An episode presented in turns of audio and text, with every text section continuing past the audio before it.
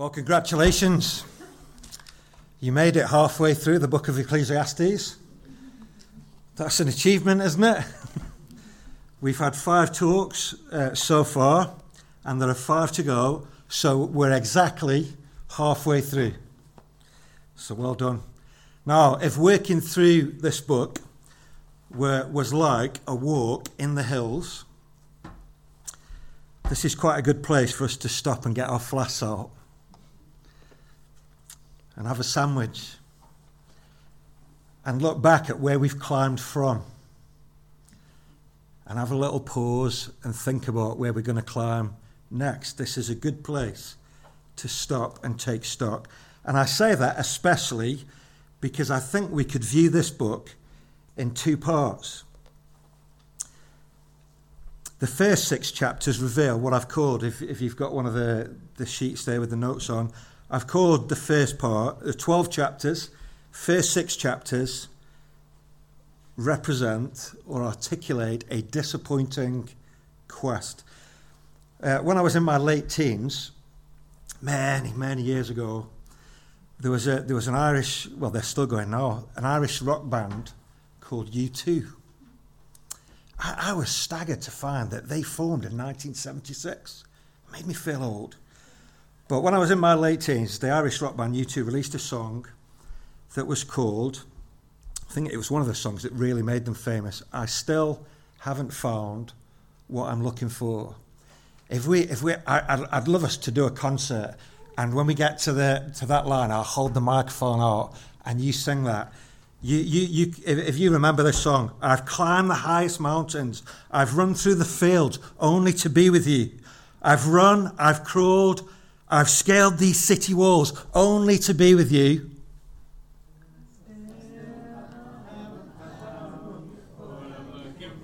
You know it. Well done. That's amazing. Thank you, Sam Brown. Over the last five weeks, this is exactly what we've been seeing. Here's a man, the teacher, searching with all his might He's been searching for meaning. He's been searching for satisfaction.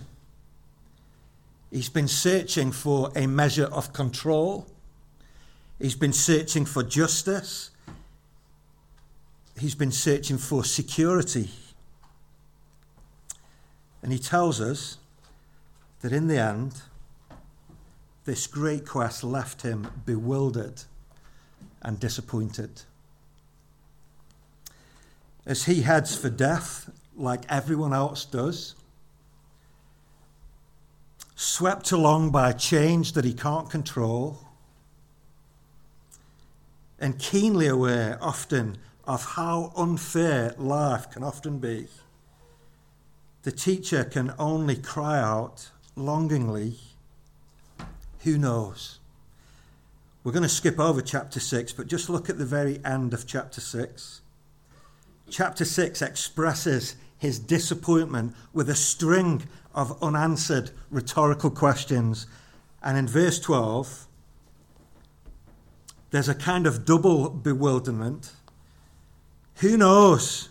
The teacher cries. Who knows what is good? And who knows what will happen? Very significant double who knows? This teacher, as he searches, this is his conclusion at the end of the first part of this book. Who knows what is good and who knows what will happen? His conclusion is that without God, humans have no ultimate values to live by and no ultimate purpose to plan for. But thankfully, the book doesn't end at the end of chapter 6. We're just stopping for our sandwiches at this point. Because once we grasp what the teacher spent six chapters telling us, there's an obvious question, I think, isn't there? In the light of his conclusions, how then should we live? in the light of this conclusion. One writer suggests that we have two options. The first is escapism. And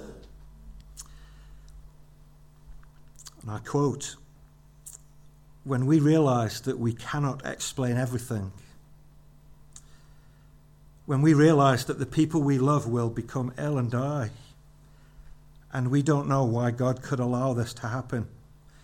Once we accept that there is injustice and oppression, or we have to face the fact that there is a throbbing hurt at the core of our soul that won't go away. One option is to flee reality and numb the pain to avoid the problems. But this teacher doesn't leave us to drown out the void by distracting ourselves or by getting high on some substance. And I think that means that this teacher believes that there is hope in all this madness. The book carries on. And for this teacher, looking life, looking reality right in the eye, doesn't lead him to denial or escapism, but to hope. And so I've, I've kind of called the second half of this book an invincible hope. Hey, I should be clicking on it, shouldn't I? Get carried away. There you go. When you say it and hear it, you remember it twice, don't you? So there you go. I want us to see that from chapter 7, the language of the teacher begins to change. Now, for sure, there is still lots of wrestling still to come, but overall, the tone of the second half of this book changes. It isn't the language of fruitless searching that we find in chapters 1 to 6. From here, actually, the book reads much more like the book of Proverbs. And the next six chapters are filled with wisdom sayings and little anecdotes and little parables and stories and examples. In the first part, the teacher has been exposing and undoing our fantasies.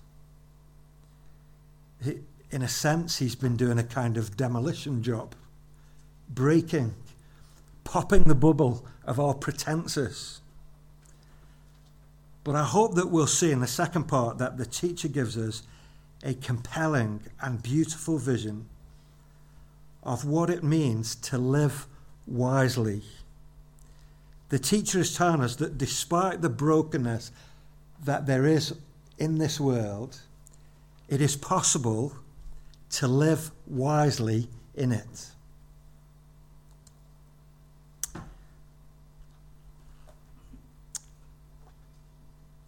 I hope by dividing things up this way, you can see something of where we've come from and a little bit of where we're going. So over the next five weeks, this, this, is, this is where we're going to go. There are six chapters. We're just going to do five further talks. And we're going to think about what it means to live wisely under these five headings. Today, being a person of humility. Next week, we're going to think about being a person of depth. Thirdly, being a person of courageous, risk taking generosity. Fourthly, being a person of joy. And as we get to the end of the book, chapter 12, we'll think about being a person of godliness. I want to suggest to you that Ecclesiastes is written to show us that there is a better story. So, congratulations for coming so far. Don't drop out now. This vision is where we're going to go. This is where the teacher wants to take us. And so, we're going to spend the rest of our time this afternoon looking briefly at the first one of these, which is humility. What does it mean to be humble? I want to describe, you'll see from the notes, I want to describe or, or reflect upon humility under three headings. Um, but there's a striking thing to notice first here in chapter 7. The, the teacher argues that we should live wisely, but he recognizes that there are limitations to our wisdom. So he, he, he says at the end of verse uh, 12 wisdom preserves those who have it. Um, he, he commends wisdom in this chapter. But if we drop down to verse 23, the teacher says, All this I tested by wisdom, and I said, I'm determined to be wise. But this was beyond me. Whatever exists is far off and most profound. Who can discover it? So, on the, on the one hand, he's saying there is hope. We, we, we, he's telling us it's better to be wise than to be a fool. And it's possible to live wisely in this world. But on the other hand, we must know that even our best wisdom is limited. So the teacher cautions us to be wise and not to run away from reality, but on the other hand, not to be arrogant and think that somehow we can work out what all the answers are. Wisdom is good, but it's part of humility to acknowledge the things that we can't know and don't know. And that's what makes me want to tune in, firstly, to this idea of humility in this first talk. So we've got three headings. Um, the, the second two headings, we're going to discover some things from this chapter. But the first heading is a bit more foundational.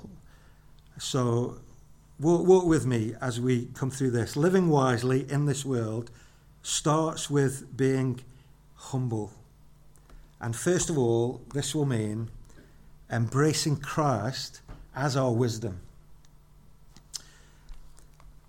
What do I mean by that? I'm not getting that from Ecclesiastes. This, this is a foundation, this is a key to unlock the book of Ecclesiastes. This is a biblical uh, vision. Ecclesiastes will provide for us, I hope, an inspiring vision of the kind of people we ought to be. We've seen it under those five headings. But I don't want you to misunderstand uh, this idea. I don't want any of you to think that Christianity is just one kind of self help, DIY improvement program. We're, at, we're, we're not here in the business of encouraging people to try and be more moral. It, uh, that's not a bad thing. It, it, it's part of what we're doing. But I want us to see that the Christian gospel is so much more and so much better than all of that. We believe that Ecclesiastes is relevant because the human author, behind the human author, the teacher here, stands the breath of God. This is God's inspired written word. God has given us something here that we can rightly say this is the word of God. God breathed. That's why it's so timeless. 3,000 years old. I was saying to someone just before, this could have been written this week. You, you read the newspapers from this past week, and Ecclesiastes could have been written this week in what it describes. The, the explanation for that relevance, timeless relevance, is that this is God's word. But God has, in addition to his written word, given us the living word. So, as we come to this book, I, I, I want to suggest to you that the question we need to ask is not what is wisdom, the question actually is who is wisdom. Because of Jesus, we discover that wisdom is not a program or an agenda. Wisdom is not a checklist of things to do. It isn't being intellectually clever or insightful. Wisdom is not finding enlightenment in some secret system. In short, wisdom is not a thing or an it. Wisdom is a living person. And because wisdom is a living person, it requires a particular kind of response. In the Gospels, in John's Gospel, we're told Jesus once fed a large number of people miraculously. And then he got into a boat, massive crowds. Jesus got into a boat and he sailed across a lake, Galilee. People were so amazed by what Jesus had just done that they wanted to make him king. Pretty sensible. They'd never be hungry again with this guy in charge. They wanted to make him king. They'd never seen anything like it. And so, as Jesus sails across the lake on, uh, in, in the boat, many people hot foot it around the lake to try and catch him when he lands on the other side. And when he lands, they, they come to Jesus and they ask him the wrong question. And this is the question. The question they ask Jesus when they find him is, What should we do? I think this is how we often are, isn't it? We, we want a checklist. What should we do? Tell us what to do, Jesus. I think on one level, if, if, if we were being cynical, it's possibly because we want to know what we can get away with, isn't it? tell, tell me what to do so I can be just this side of that line. Uh, I, I want to know what the, what, what, what, what the minimum requirement is. What should we do, Jesus? And Jesus told them exactly what to do. And uh, here it is. Jesus said the work that God requires, the work of God, is this to believe in the one he has sent. Isn't that a stunning answer? The work that God requires of us before any other activity is to believe in Jesus. And in fact, there's a sense in which God sent Jesus into the world so that this would be our response to believe in the one he has sent. That means that Christianity, therefore, cannot begin with us trying to be a certain kind of person in order to gain favor with God. What Christianity begins with rather, is us falling at the feet of Jesus, embracing Him, receiving Him, trusting Him to be to us all that we need. It doesn't begin with what we do for Him. It begins with us recognizing who He, who he is and what He has done for us.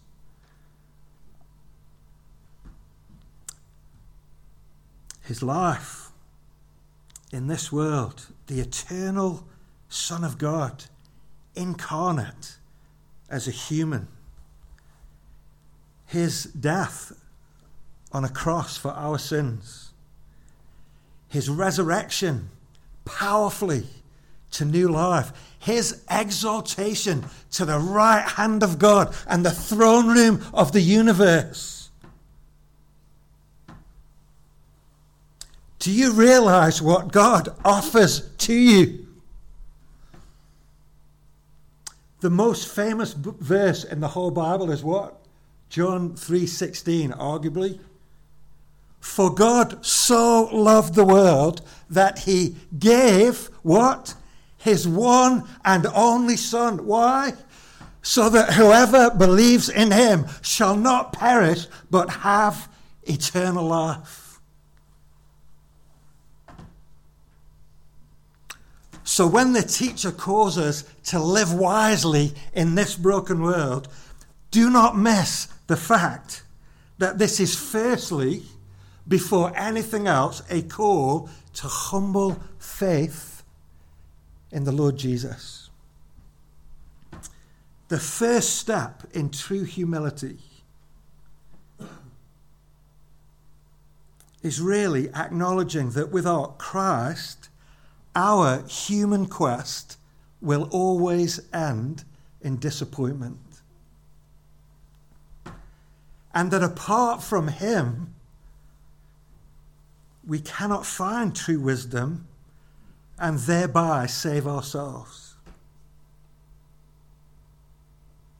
As we confess our need and embrace Him by faith, He promises to save us from sin and death and hell and futility. The reason I call this invincible hope is because it doesn't depend on us. It depends on Him. Christ comes to you. The Father sent Him to you. He comes to you clothed in all the riches and goodness and grace and kindness of God. And part of my job as a minister of the gospel is to call you to believe in the one that God has sent to you, to embrace him, to trust him. This is the key that unlocks Ecclesiastes. But with that in mind, let me show you some truths from chapter 7 as we dig into this as well. Secondly, being humble is partly about learning to live with our limitations. And I want to draw your attention to this in two ways from this chapter. Very simply, first of all, the limitation of death. You, have seen already, some of you said to me, man, it's a miserable book, this, isn't it?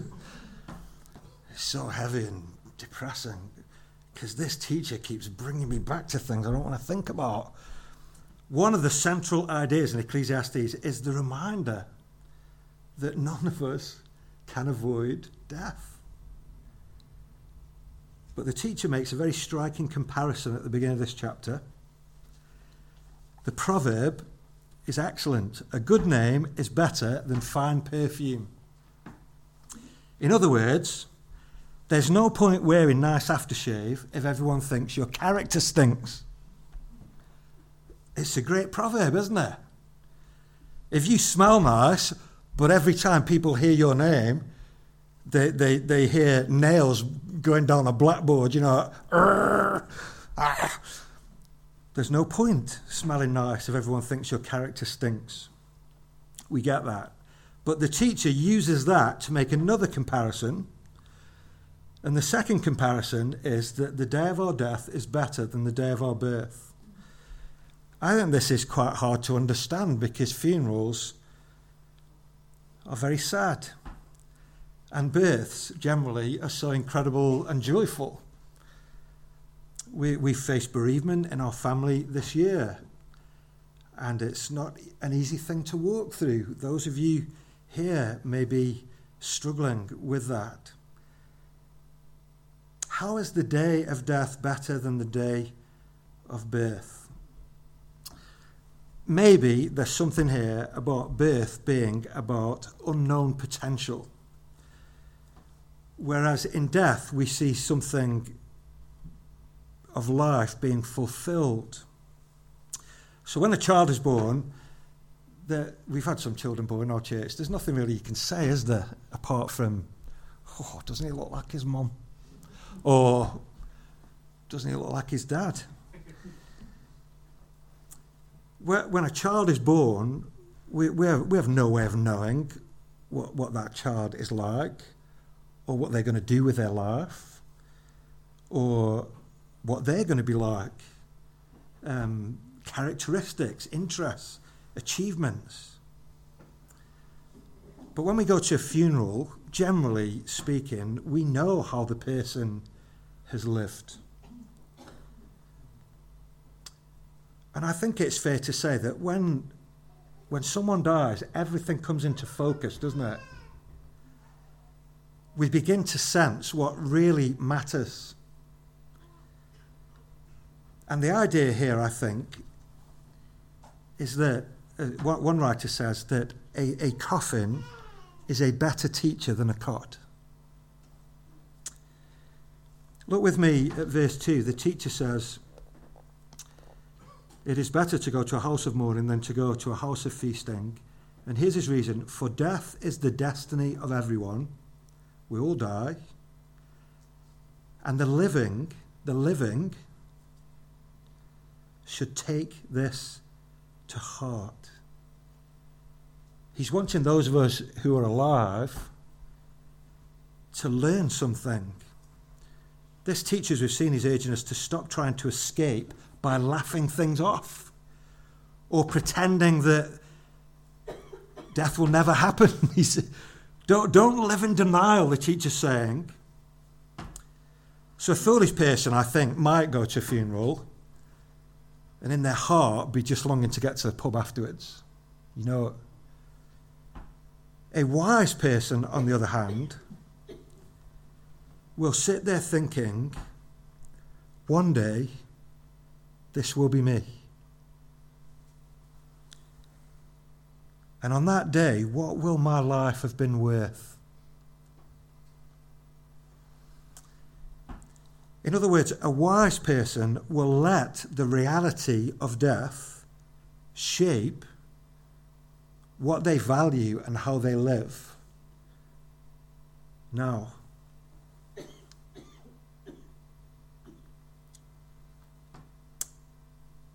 the limitation of death, we can't avoid it. But there's something to learn about how to live.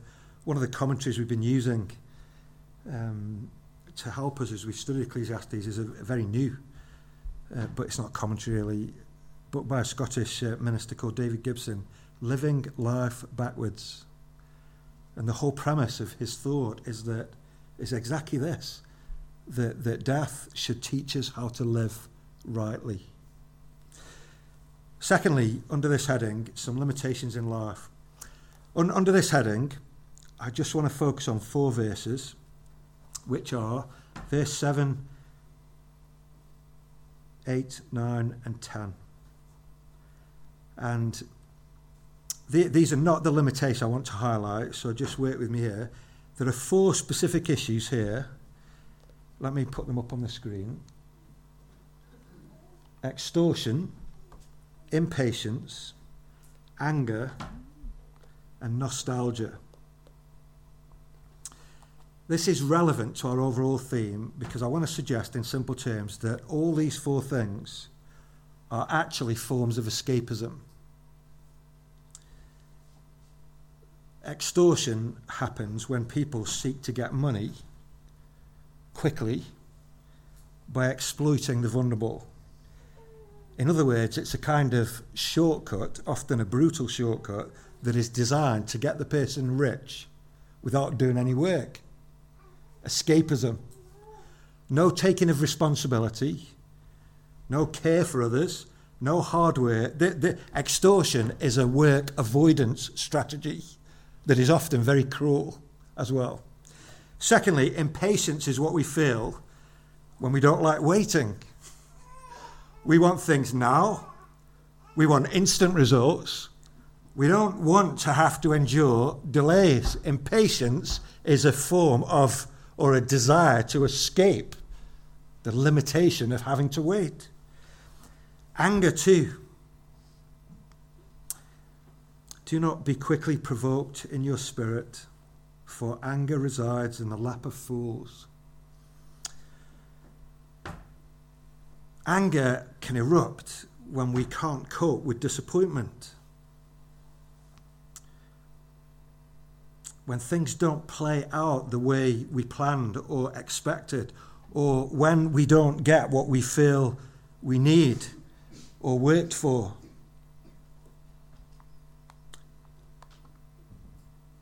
Nostalgia is a strange thing to talk about here. In verse 10, the teacher says, Don't say, Why were the old days better than these? It's not the good old days. This involves a, a, lack of willingness, in a sense, to live in the present. Often we're longing for a previous perceived golden age, or maybe we're longing for some future time when XYZ is sorted, or when person XYZ has changed and got sorted. We're, we're longing for the past or we're longing for the future. The point is, we're wishing the present away. Avoiding responsibility, unable to wait, not coping with disappointment, wishing the present away. What I want you to get is that the flip side of all these things shows us the limitations that we face every day in our lives. And the teacher is reminding us here that in this world, there'll be work to do. What a pain. What a limitation. Oh, wow, I didn't have to I wish I didn't have to work for it. I wish someone would give it to me. Escapism. It's a limitation. You you get the point. And sometimes that can spill over into not just taking a shortcut, but actually abusing other people to make that shortcut. Friends, they'll be waiting to endure. Isn't it hard to wait? What a limitation that is. Farmer plants his seed. Oh, I wish I could harvest it tomorrow. Has to wait, doesn't he? Sometimes he doesn't quite know how it's going to turn out. Friends, there will be in life disappointments to cope with. And there will be times that are more boring or less enjoyable than other times seem to be. The point is that these are all basic limitations of living in this broken world. What the teacher is saying is that the wise person will not be trying to escape these realities or take shortcuts to somehow avoid them. The wise person will be learning to live with these limitations. The wise person will take responsibility rather than seeking to avoid hard work.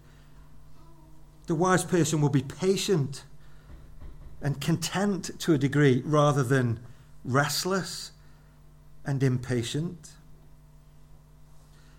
A wise person will be gentle and calm rather than constantly violently blowing a fuse.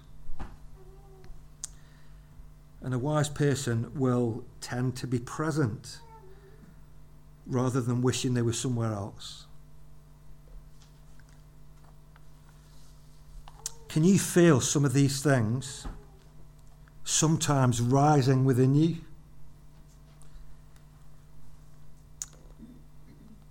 Are you secretly sulking because you wish things were different? Maybe you wish you had a better job or better friends. Or a better spouse. Maybe you wish you were part of a better church. This world and what it will sometimes impose on you has the power to make you bitter and grumpy. And it will be constantly inviting you to take shortcuts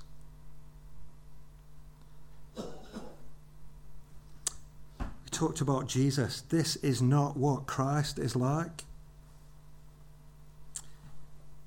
It amazes me that Christ endured 30 years of obscurity in a little boring backwater nothing village called Nazareth before launching his public ministry. It is striking to me also how when the devil came to tempt Jesus, he said, I'll give you all of it if you just bow down and worship me. Shortcut. You don't need to go to the cross. You can have it all if you just do this shortcut over here.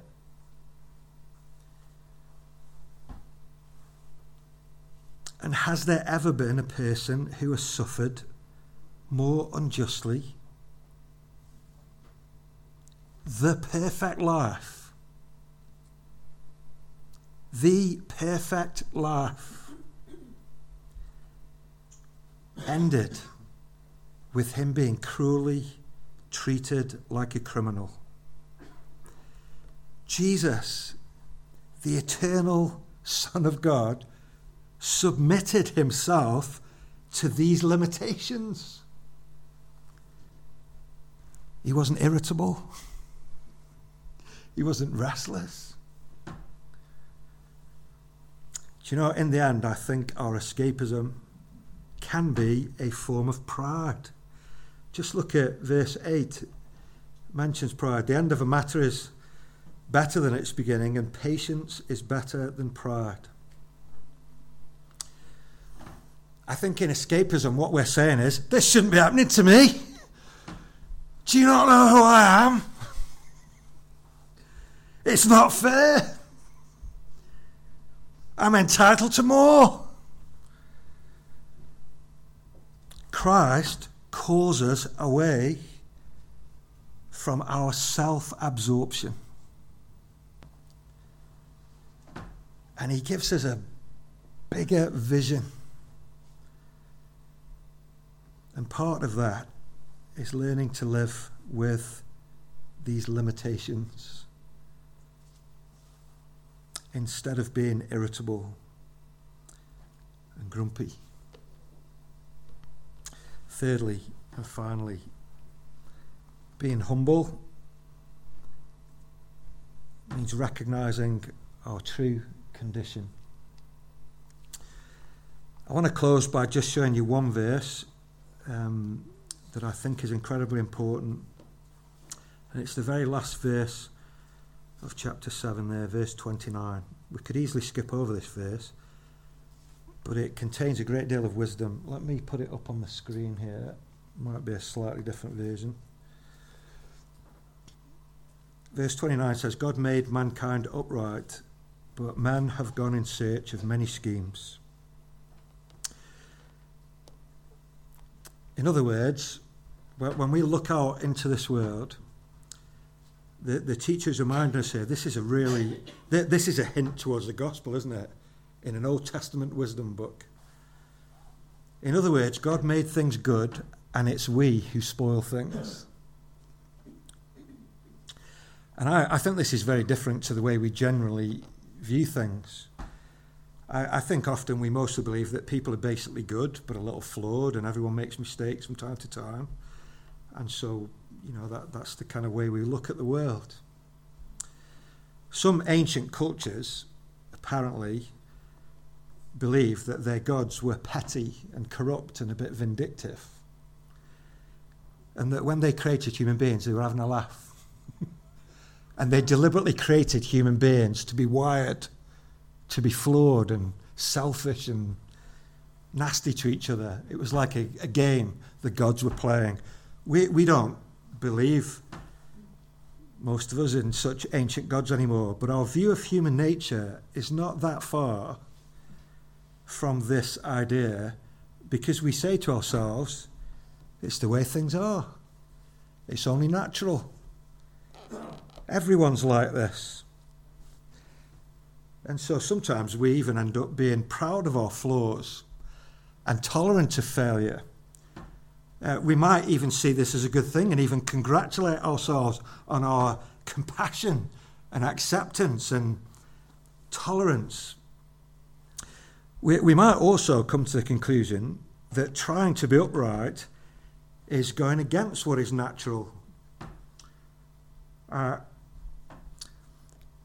let, let, me, let me give you an illustration to, to try, try and unpick. I, this is hard, I think. It, what, what I'm trying to get across is that sometimes we think that trying to be good or upright, as this verse says, is a little bit naive. When, when, I, came, when I first came to Rotherham, I was only 18. And um, I came here to work at Maltby Pit.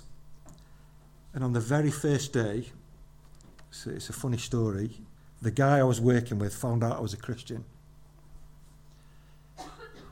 And I, I, I, you know what that first month was like. 18 years old, guy finds out I'm a Christian. His first question to me when he found that out was, You're not a virgin, are you? That was his first question. And that month, working with that guy, this is all in the name of banter, obviously, he was having a laugh everywhere he went. So I'm, I'm not going to talk about me, but this idea that to be upright is somehow naive. You haven't grown up yet. You just you haven't experienced what we've experienced. You're still a child, innocent. You see the point I'm making? It's kind of upside down. We're, we're, we're the mature ones, and you, you, it's hard enough to be good it's even harder if when you try to be good, everyone thinks you're a simpleton. But that, that, that's the kind of morality that we're often dealing with in our world, isn't it? Listen, this verse reminds us that our many human schemes, our bias, our selfishness, our inability to be truly upright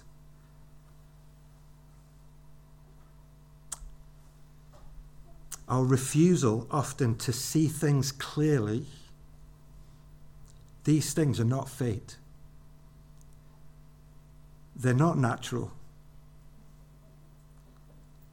The teacher explains that this is not fate, it is our fault. God made mankind upright, but they have gone in search of many schemes. The teacher is trying to show us that we are responsible. We spoil what God has made good.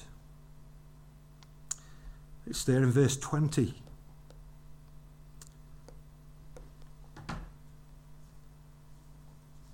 The teacher says, Indeed, there is no one on earth who is righteous, no one who does what is right and never sins. we're nearly done. We, we are not just a random part of a meaningless world so that what we do doesn't matter.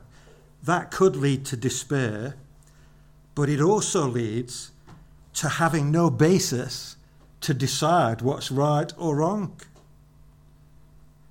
But if God made men upright and we've spoiled things, then the world is in fact not meaningless at all.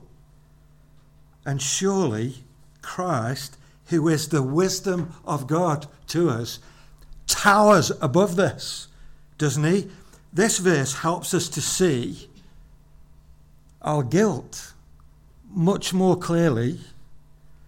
And surely it points us to God's love and wisdom, which is shown most clearly in a Saviour who died on a bloody cross in the place of sinners. A disappointing quest and an invincible hope. So, despite the obvious brokenness of the world, this teacher is not in despair. He urges us, he urges you to live wisely. And the first step in being wise is to be a person of humility. And that humility will mean embracing Christ as our wisdom rather than searching for meaning without Him. It will mean learning to live with our limitations rather than shortcutting them. And it will mean recognizing our true condition rather than making excuses for it. Let's pray, shall we?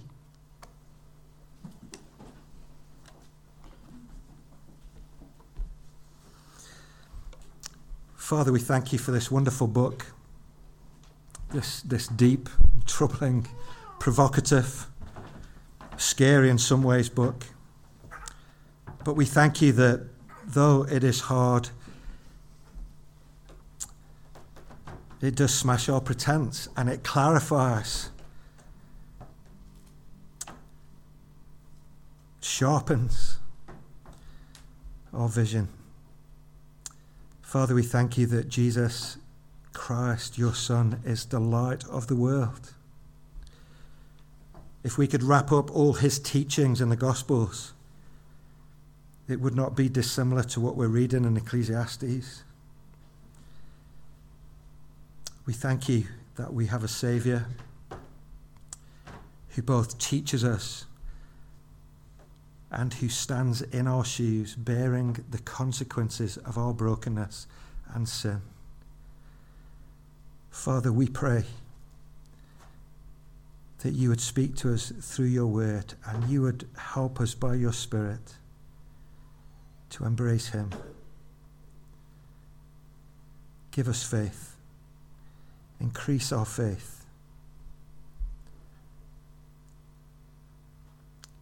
Lord, would you expand and enlarge our vision of Christ?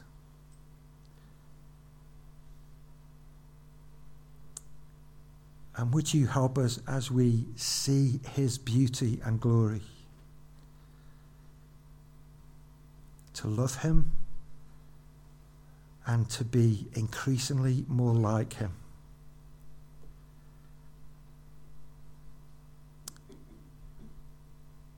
Bless us, we pray, in his powerful and good and eternal name. Amen.